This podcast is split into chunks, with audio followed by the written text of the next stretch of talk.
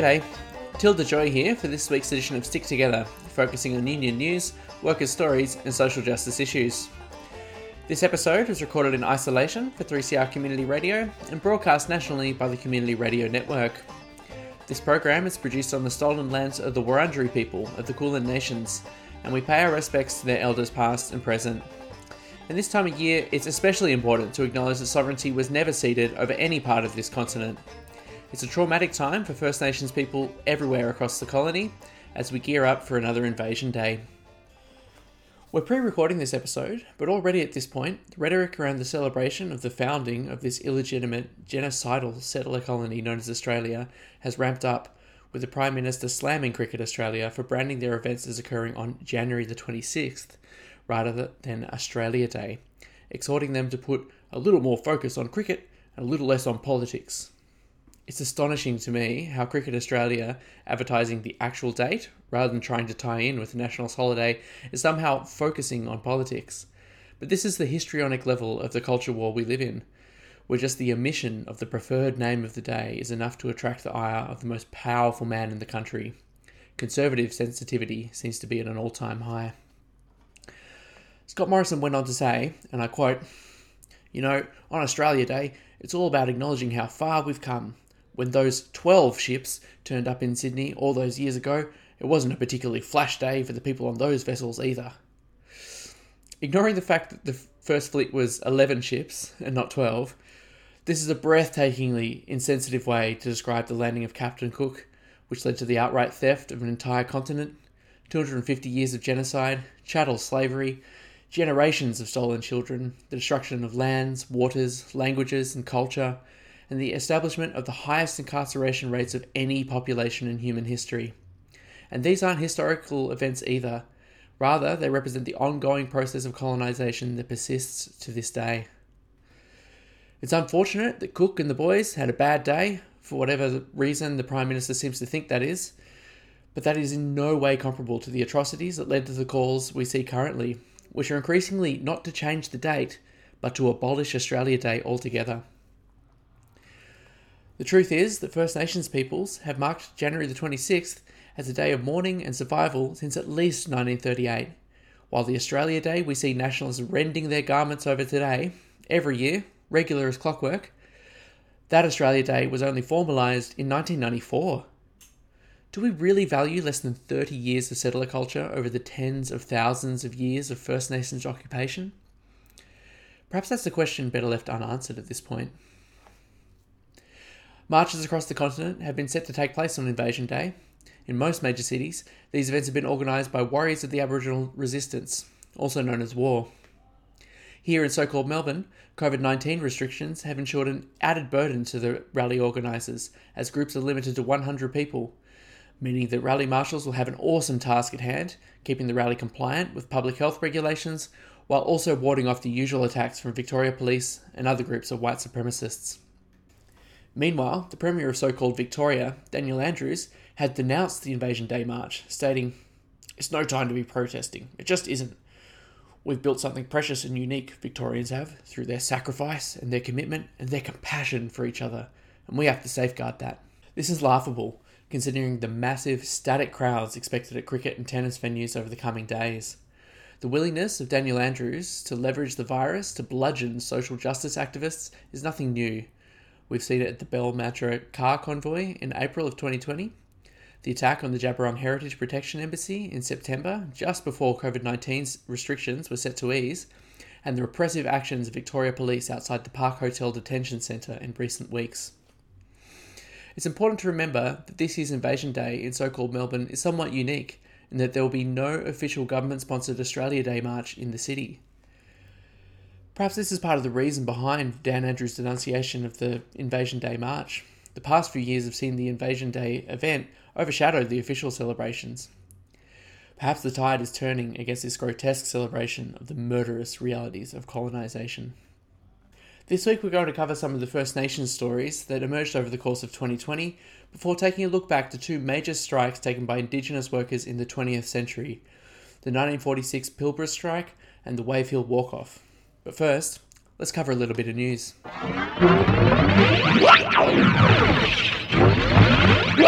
In a move that highlights the purposeful and cynical nature of the government's administration of the culture war, that is the 26th of January, leaks have emerged announcing that as part of the government's Australia Day celebrations, international pariah Margaret Court is set to receive the nation's highest honour, an Order of Australia medal.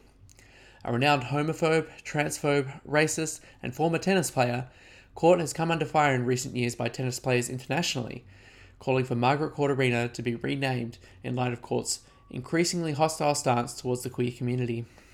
In light of this leak, Dr. Clara Soo, a transgender doctor who has received the Order of Australia in 2016 for her service to the queer community in the fight against HIV, has returned her medal, stating that the decision to bestow the honour upon Court promotes discrimination. Like Prime Minister Scott Morrison, Margaret Court is a Pentecostalist, describing herself variously as a pastor or reverend, and is known to have performed faith healings at megachurch gatherings in the recent past. In other award related news, the government has announced that COVID 19 honours will be awarded on the Queen's birthday holiday to recognise the contributions of frontline workers over the course of the pandemic. You'd think that one way to achieve that would be to raise the wages of supermarket workers and food couriers who have done an enormous service in keeping our community safe over the past year. But in this country, you can't even say that an Uber driver is an employee. And the government is pushing ahead with plans to waive accountability for bosses who have underpaid casual workers, forgiving an estimated $34 billion in stolen wages for those very same frontline workers. We've had some good news for 46 refugees held in detention at the Park Hotel in so called Melbourne who've been released into the community on temporary protection visas after years of indefinite detention. Unfortunately, 14 men remained imprisoned at the Park Hotel Detention Centre, and as many as 100 refugees are detained in similar conditions across the continent. These detainees, transferred from offshore prison camps in Manus Island and Nauru for medical treatment in so called Australia, have all been found to have a legitimate claim for asylum and have been locked up for as long as eight years, having committed no crime. An elated ex detainee, Mostafa Azimitabar, affectionately known as Moz, tweeted on Saturday 48 hours after eight years in detention, I am here in the Yarra Valley at a Jimmy Barnes concert, the most Aussie experience I could ever imagine. I am so deeply grateful to Jimmy and the Barnes family for the invitation. Hashtag game over. It speaks to the kind heartedness of Moz that he characterises Australia by the music of Barnesy rather than the cruelty of his mistreatment. In some more directly union related news, workers at Peter's Ice Creams are taking industrial action with the United Workers Union.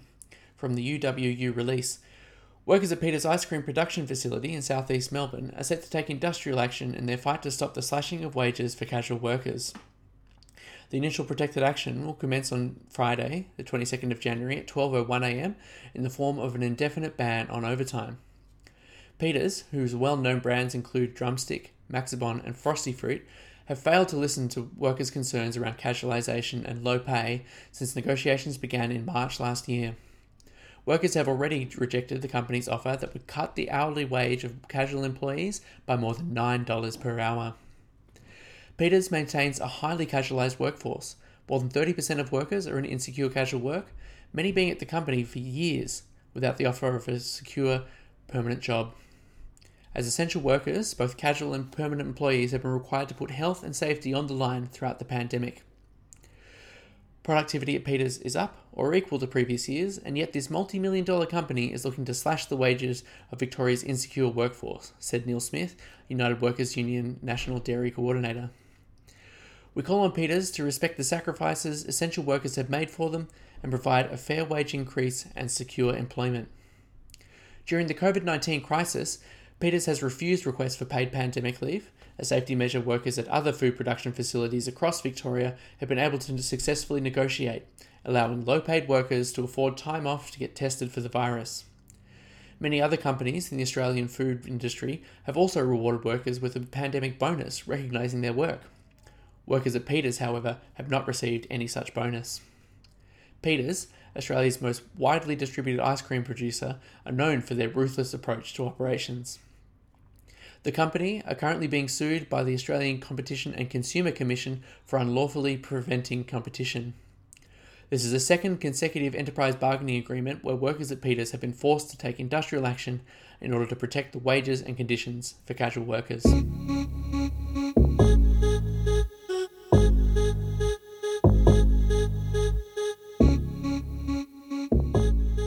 You're listening to Stick Together, recorded for 3CR Community Radio and coming to your local community radio station via the Community Radio Network. For the next part of the show, I'd like to cover a few of the stories that highlight the struggle for First Nations peoples over the course of 2020. One major story was the destruction of the Juukan Gorge in the Pilbara region of so called Western Australia by mining giant Rio Tinto. The Juukan Gorge caves are known to have been occupied by Putu, Kunti, Kurrama, and Pinikura, or PKKP, peoples for over 46,000 years. Rio Tinto received initial approval to destroy the site in 2013 so as to expand mining operations. However, a year later, it was discovered that the site was more than twice as old as previously thought and of massive cultural significance to the PKKP peoples who are indigenous to the land. One particularly significant finding was the length of plaited hair woven together from strands of the heads of several different people about 4,000 years old. DNA testing has revealed that the hair had belonged to the direct ancestors of the PKKP people alive today. It was reported to Rio Tinto in 2014 that the site was among the most significant sites in so called Australia. On the 23rd of May in 2020, Rio Tinto demolished the site despite the PKKP people's objections and urgent requests to halt the work in the week beforehand. However, the laws regarding mining consent do not allow for renegotiation, and Rio was found to have acted lawfully in this act of cultural genocide. In the fallout of this, Rio Tinto CEO Jean Sebastien Jacques agreed to a pay cut before ultimately stepping down in September. A parliamentary inquiry has been established, which is due to finalise its report this year. During the inquiry, Rio Tinto admitted to improperly handling negotiations with traditional owners, and the inquiry has acknowledged the disparity in power between the Indigenous peoples and industry in the protection of Indigenous heritage, and the serious failings of legislation designed to protect Indigenous heritage and promote native title. Shortly after this, they restated the legality of Rio Tinto's actions. A member of the inquiry, Liberal Senator Dean Smith, has decried the proposed mining moratorium stating concern for delays in infrastructure projects. In the wake of the historic George Floyd uprisings in the so called United States, warriors of the Aboriginal resistance organised mass protests under the Black Lives Matter banner, calling for an end to death in custody and the systemic racism perpetrated by police across the colony. In so called Melbourne, a massive protest occurred on the 26th of June in the middle of the first COVID lockdown. This was attended by crowds numbering in the tens of thousands. Conservative media would attack the rally for weeks afterwards, claiming that it was the spreader of the virus, while evidence showed not a single case of COVID 19 could be linked to attendance at the rally. Meanwhile, in Morang, or so called Sydney, New South Wales police demonstrated a brutal response, kettling protesters in Central Train Station, giving them impossible to follow move on orders, and proceeding to use chemical weapons to attack the protesters gathered. At the same time, dozens of New South Wales police gathered in Hyde Park to defend a statue of James Cook, eager to prevent the toppling of the figure of colonial genocide, as was seen across the world in other Black Lives Matter demonstrations. In August, members of the Mutitjulu Community Aboriginal Corporation in the so called Northern Territory blockaded the entrance to Uluru Kata Tjuta National Park. They did this in order to prevent tourists from visiting Uluru and bringing COVID into their community in the process. The blockade took place after the Mutitjulu community threatened to close the park after a plane from Meanjin, or so called Melbourne, a COVID 19 hotspot at the time, was set to disembark on its way to Uluru. Parks Australia initially refused to close the park, but they ultimately caved after the pressure of the blockade made itself felt. In September, just as so called Victoria recorded its first day with no community transmission of COVID 19 since entering its four month lockdown, Victoria Police raided the Djabwurrung Heritage Protection Embassy, arresting over 50 land defenders and destroying the sacred directions tree, thought to be hundreds of years old. The embassy had been operating for two years fighting back the plans to destroy this stretch of sacred women's country, home to birthing trees aged over 800 years old. The Andrews government took this action a week out from raising travel restrictions, which prevented people from travelling more than 25 kilometres to be on country. The land defenders arrested were fined with breaches of public health orders, with the fines totaling more than a quarter of a million dollars. In November, the coronial inquest into the death in custody of Yorta Yorta woman Auntie Tanya Day was finalised, with no charges being laid. 55 year old Tanya Day was killed by a serious head injury sustained in a cell after she was found asleep on a train. Day was detained under public drunkenness laws. Castlemaine police were required to check on Ms. Tanya Day every 30 minutes, however, this did not happen. Auntie Tanya Day was discovered three hours after her injury with a bruised head. After transfer to the Bendigo Hospital, Ms. Day died from internal bleeding. The inquest found that Victoria Police's practices of systemic racism were a contributing factor to her death, and the Day family has called for an end to internal police investigations and real accountability for police wrongdoing. On the 3rd of December, a National Day of Action was held, organised by warriors of the Aboriginal Resistance, Gamilaroi Next Generation, and Fighting Towards Treaties, demanding an end to fracking on Gamilaroi land after Federal Environment Minister Susan Ley gave mining giant Santos approval to frack 850 gas wells in Narrabri. The protests, named Gamel Means No, were held in so called Melbourne, Warrawong, or so called Sydney, and Meanjin, so called Brisbane. These represented for many the first return to street action after many months of harsh lockdown. 2020, like every year in the colony, was a punishing and brutal year for First Nations peoples. The strength of the fight is astounding, in the strangest of circumstances, and we do well as a movement to get behind the struggle for sovereignty and justice all year round, and not only on the 26th of January.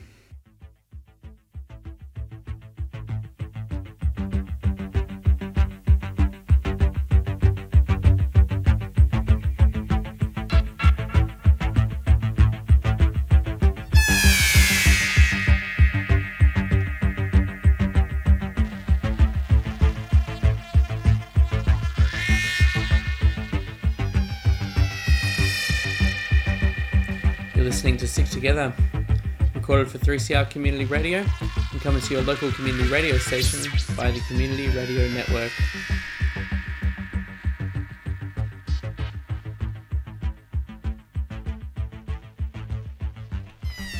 I thought we'd close out the show today by reflecting on two of the biggest strikes to have ever taken place in this colony, both by Indigenous workers on stations. The Wave Hill Walk Off started on the 23rd of August in 1966 and was led by Vincent Lingiari, a Gurindji man and one of 200 stockmen and domestic servants who worked on Wave Hill Station in Kalkarindji in the so called Northern Territory.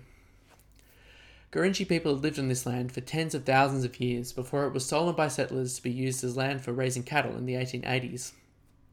Subsequently, Gurindji mob were denied access to their traditional water holes, had their traditional plants destroyed, had their hunting animals and prey slaughtered, and faced massacres for attempting to take cattle to feed themselves with.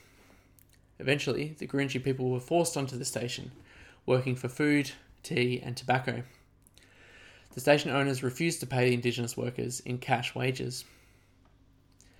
The conditions were squalid, with the Vesteys, the station owners, found to be violating even the extremely discriminatory labour laws that existed at the time. Child labour was common, as was sexual violence against Gurindji women. Amendments to the Pastoral Board, guaranteeing Indigenous workers basic conditions, were sought by the Northern Australian Workers' Union, but these were vigorously fought by the Vesteys, and despite approval in March of 66, the implementation was to be delayed by three years to allow the station owners to adapt. The strike began in 1966, seeking wages equal to those of the white workers, but by 1967 the strike had expanded its demands, moving its camp to a sacred site at Daguragu and calling for the return of their ancestral lands. A petition was drafted to the governor demanding a lease of 13,000 square kilometres around the sacred site to be administered by the Gurindji peoples. The government offered the strikers a 125% pay increase, an amount which was still inferior to the white stockmen's pay. The strikers held out, despite efforts to cut off food supplies to the camp, and remained on strike for nine years until Prime Minister Gough Whitlam, in a highly symbolic move, granted the Gurindji peoples a 30 year lease. This was, however, a historic win for the land rights movement in so called Australia. In September 2020, the federal court recognised the native title rights of the Gurindji people to 5,000 square kilometres of Wave Hill Station. It's worth noting that the Northern Australian Workers' Union opposed the strike, as did most of white Australia, and these First Nations workers achieved what they did without the broad support of the union movement. We think today about strikes like the UGL Esso strike, which dragged on for over two years as monumental struggles that took a massive personal toll on the strikers. Well, the Wave Hill walk off lasted nine years, and if you think that's a long time, then we should take a look at the longest strike to ever have taken place in the colony. That's the 1946 Pilbara strike, which lasted for a full 11 years.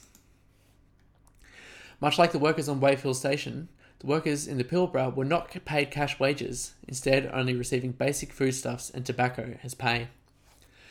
The region was home to the sites of multiple massacres, one of which, Skull Springs, was the site of an initial strike planning meeting where as many as 200 Indigenous lawmen convened, representing 23 language groups from across the northwest of the continent.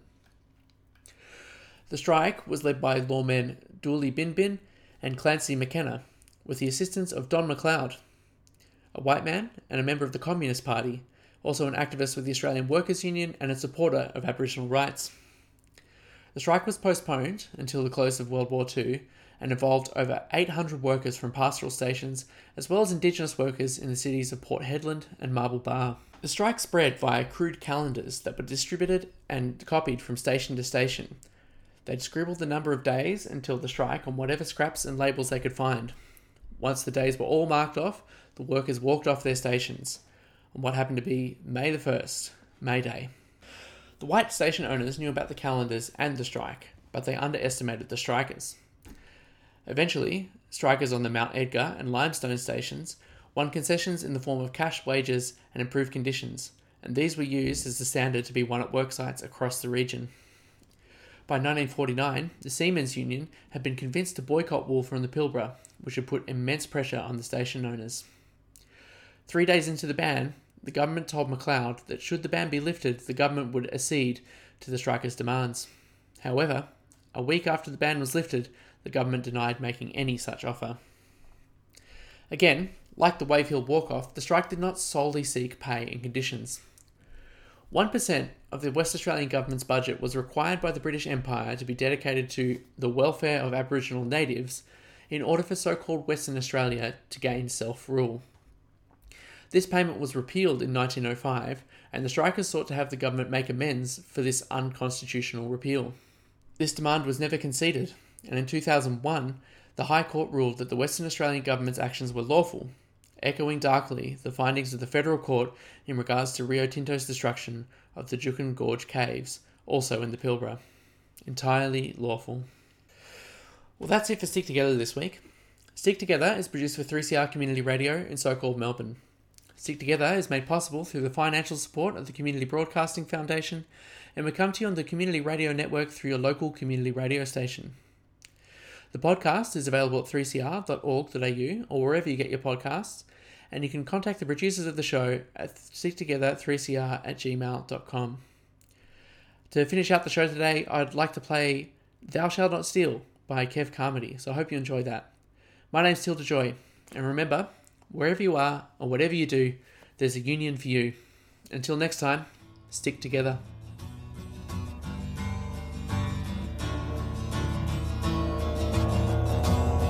In 1788 down Sydney Cove. First boat people land and they say, Sorry boys, I gained your loss. We're gonna steal your land. If you break down your British law,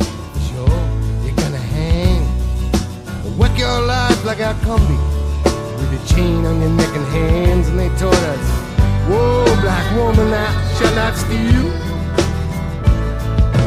Hey, black man, thou shalt not steal. Cause a civilized black barbaric life, and we teach you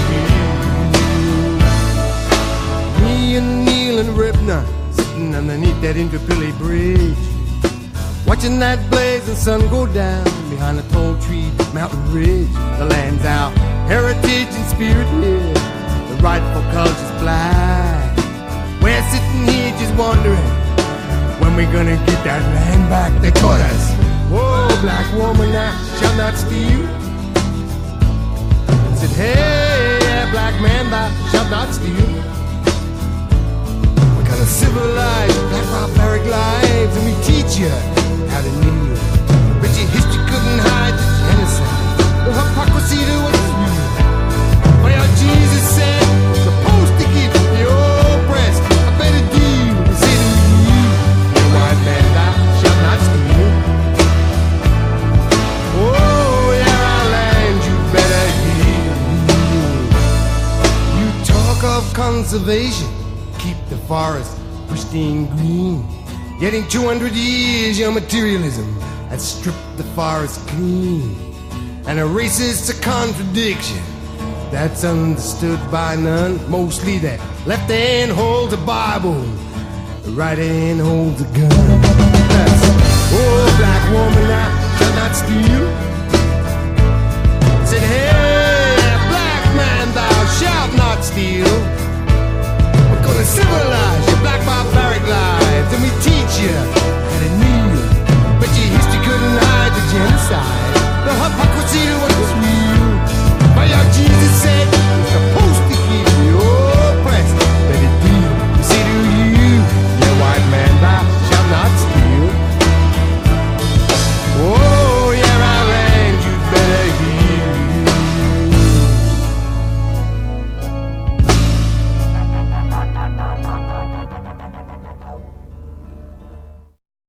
Been listening to a 3CR podcast produced in the studios of independent community radio station 3CR in Melbourne, Australia.